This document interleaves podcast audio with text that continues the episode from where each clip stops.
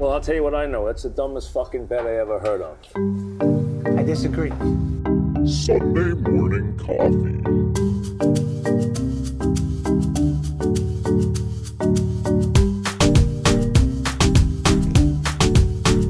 All right, we're here for another Sunday morning coffee. Uh, I can't, I can't even tell you what week it is, where we are in the college football season. It's all floating at this point. It's either week four or week eighty-nine.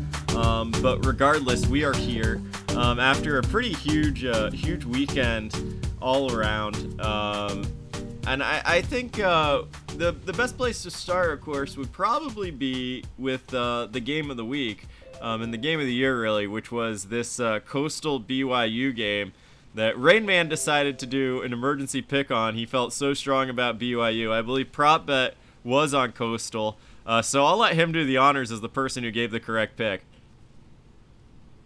Yeah, I was on Coastal plus the points. I actually did like the money line. Um, the one thing that Rain Man really didn't consider, and I think he just didn't do his homework here at the emergency rush pick, is Coastal runs that spread triple option. And a triple option offense is not an offense you can just get ready for in two days. And, and granted, they might have had this game in the back of their mind, but my God, did they look good. Um It just they they had no idea what McCall was going to do. Was he? If you had told me Coastal was going to score twenty-two points, I would have taken this bet for more. I mean, it, the the the end of the game, you look at the time of possession, and Coastal had the ball for literally two thirds of the game, and and that was really the factor keeping that B Y U offense off the field that Rain Man covets so much. They yeah, also, I, I was just surprised Zach Wilson wasn't able to move the ball. Averaged eight yards uh, per attempt in the passing game. That's those aren't Zach Williams number, numbers. One touchdown. Jack Wilson. Uh, he uh, at the. I, I will say there was that fucking uh, play at the end of half. I'm not sure if you guys saw it, where uh, Coastal's. Uh, it was an interception that I think Wilson threw. Coastal's had two defensive players go to block the quarterback. They threw him into the ground and then picked him up and re-slammed him into the ground like oh yeah, it was W W E. Amazing. No it was flags. Awesome. It was every, it was everything that. Coastal uh, Coastal wanted, bringing that energy, getting the crowd back into it, getting the boys pumped up for a strong second half. But uh, you got to really, you really tested B Y U's faith there. I, I guess like my where I sit here now is uh, what do you do with a team like Coastal? If you're a team like Coastal Carolina that just took out B Y U, which was like the you know last remaining Nothing. game on your schedule, best test on your schedule, and they are not going to come close to sniffing any kind of like significant bowl game, probably, unless other things are canceled. It seems like a pretty fraud system to me, to be honest. I think that they could make the New Year's Six still if Cincinnati loses, but otherwise, yeah, they're not going to be at a big bowl game. Not I this guess, year, uh, where everyone can choose anyone, no requirements. It's kind of uh, it's one of the things like it's sort of a topic that I wanted to discuss, which was uh, I, well, it started years ago when Christian McCaffrey decided to sit out of the bowl game for Stanford. And at the time, people were like, well, this is a unusual thing. Um, and, and it turned out like Jalen Smith, of course, uh, no, who was at Notre Dame and now for the Cowboys, really fucked up his uh, knee uh, in, in a bowl game that affected his draft pick. But you're seeing more and more players now that are opting out uh, more than ever. And what I think is going, I think the only way to actually fix it is because a lot of these guys don't want to play in these meaningless bowl games and risk an injury, but they want to play for a championship. So it seems like everyone's always been talking about how do you expand, how do you expand. I think college football, if the players continue to opt out like they are, and they will probably in greater numbers, I think the only response that major college football will have is creating a sixteen to thirty-two pl- team playoff so that players have to play in these meaningful nationally televised games and don't opt out. Team playoff? What? That would take so long. You're going to add six yeah, weeks to the college football so season? Well, I don't think it's I adding think, necessarily six weeks to the schedule. Like the context is entirely there. Like one A A does it, Division two does it, Division three does it, and I th- I don't think sixteen is out of the realm. I know si- Mike Leach has proposed sixty-four, which I think is beyond the pale, but I think sixteen could be built into a schedule pretty easily. I mean, if you if could, you, remove- you just take out a regular season game and shorten that up, but I think I feel gonna, incremental change first. I I I think incremental change is is what you're gonna is like what makes sense, but I'm speaking more like logically. If you want to remain like have college football and have the players actually care and play about the games, I feel like college football will have no choice but to expand it so that more teams feel like they have a plausible shot at the national championship. Or else, why won't players just opt out in November when their team is like clearly not in a top four position? I mean, the seniors can, or the juniors. I, I, I don't know, know if it's until we start seeing it in the regular season. I don't think it's something that we had a hem and haw about too much yet. I do think it's an interesting idea because other levels do do it. Uh, but you're no, going to take out a lot of these guaranteed games. I don't think it's about like, and I'm not even speaking in ter- it's clearly like a better way to determine a national championship. It's clearly more fair to smaller schools. But I think beyond that, I think from a business perspective, how will, how is college football going to keep this like bowl game facade going if it's going to be these skeleton teams and there's this understood culture that like this game doesn't matter, so the real players can sit out? I mean, sports betting is the only thing propping the viewers. Yeah. To these meaningless bowl games. Like, that's that's sort of, I don't know.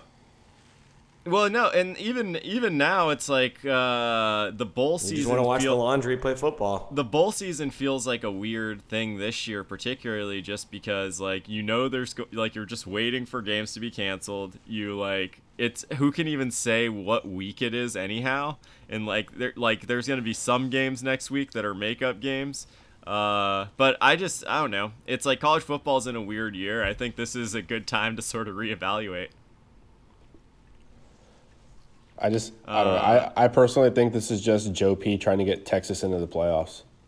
Like so desperately. I'm trying so hard over here. Like throw me a fucking bone. We aren't going to get, I think the Urban, the, we we reported the Urban News eight weeks ago. So we may, maybe we can also be the first to report. That shit is I'll, not I'll check happening. The flight tracker to see if we're going to get Urban. No, just Rascal Flatts. Uh, I guess uh, keeping it. I guess it seems like we have like a pretty uh, tight idea in terms of uh, who the playoff, who's going to be involved in the playoff this year. But I do want to ask. I thought one team worth discussing, uh, at least on this podcast, was Texas A and M, who feels like they're in sort of a no man's land right now, but pretty good fucking team. I don't know if they're necessarily, I wouldn't necessarily put, I feel like because of, the, by virtue of their game at Bama, it was sort of understood that they aren't in the upper echelon, but where do they fall for you like this season? I think, I feel like they are just firmly the fifth best team in the country. Yeah, I've moved them up above Cincinnati after B Y U shit the bed. So it's not fair to Cincinnati, but I'm doing it anyways. Oh, yeah. B Y U was playing for all of the non-Power five schools, and they laid an egg, so it's over for them. I got A and M five, and if Ohio State can't play Michigan and that game gets canceled this week and doesn't make the Big Ten championship, if they, I would not allow a five and oh Ohio State in the playoff, then A and M can sneak in. Oh, man. I don't know. Or if Notre Dame beats Clemson, obviously. If you don't allow Ohio State in the playoff, you're going to have five and oh like a... didn't get you in. Honestly, you got to play the. You got to play some games. I, oh, man, I, I'm just waiting for that fucking shit show. That's going to be like a nightmare, people being pissed.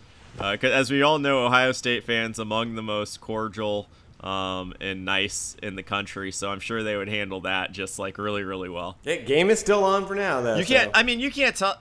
All we have is the eyeball test this year, and like you can't logically say Ohio State isn't one of the best four teams in the country. I just don't think you can no, honestly I agree. Do that. You can't say you cannot say that, but the regular season has to matter. Does it? So like if you just don't play the games, you're not awarded with the postseason berth. You're not awarded a postseason berth in the Big Ten. Why are you awarded a postseason berth for the college football playoff? It's it's, it's just that to me. I do think that they're a top four team, but sorry, you got to qualify. I guess it's just like it is like such a weird year. I think the right answer is like don't play football, um, but that doesn't I think, seem to I be think bad what's really for business. Funny is yeah. Like Iowa State lost their first game to Louisiana Lafayette and like really badly, and they've looked awesome since. But that's gonna like probably be the thing that can keep Iowa State out of the playoffs. Dude, I I think Iowa State is, that's sort of like their, like you guys, uh, Rayman and Capper talked about earlier in the year, that's kind of like their playbook where they start out slow and then get coached up. And Iowa State genuine, generally looks better as the season goes, uh, which is uh, you know, just like Texas deciding to score all their points against Kansas State.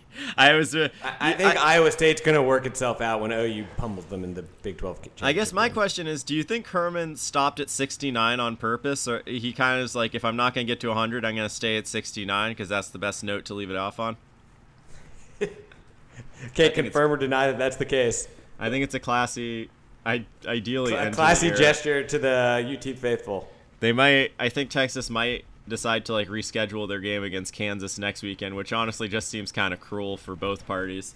Uh, we're gonna let's like go into our our picks uh, for the day. I feel like we we sort of did some recap. Uh, and uh, one thing, of course, we need to mention is the fact that our uh, newest Queen of the Hill pick uh, once again went down in flames. For those keeping track at home, we've had seven King of the Hill picks, and all seven have been incorrect. I did the math. The odds of getting a coin flip on the same side seven times in a row are one in one twenty-eight, uh, which is pretty long odds, and we're about to enter the stratosphere if we get another incorrect King of the Hill pick. If you aren't betting against this pick, you genuine, genuinely are missing out on the best thing in sports gambling right now if you aren't fading our King of the Hill picks.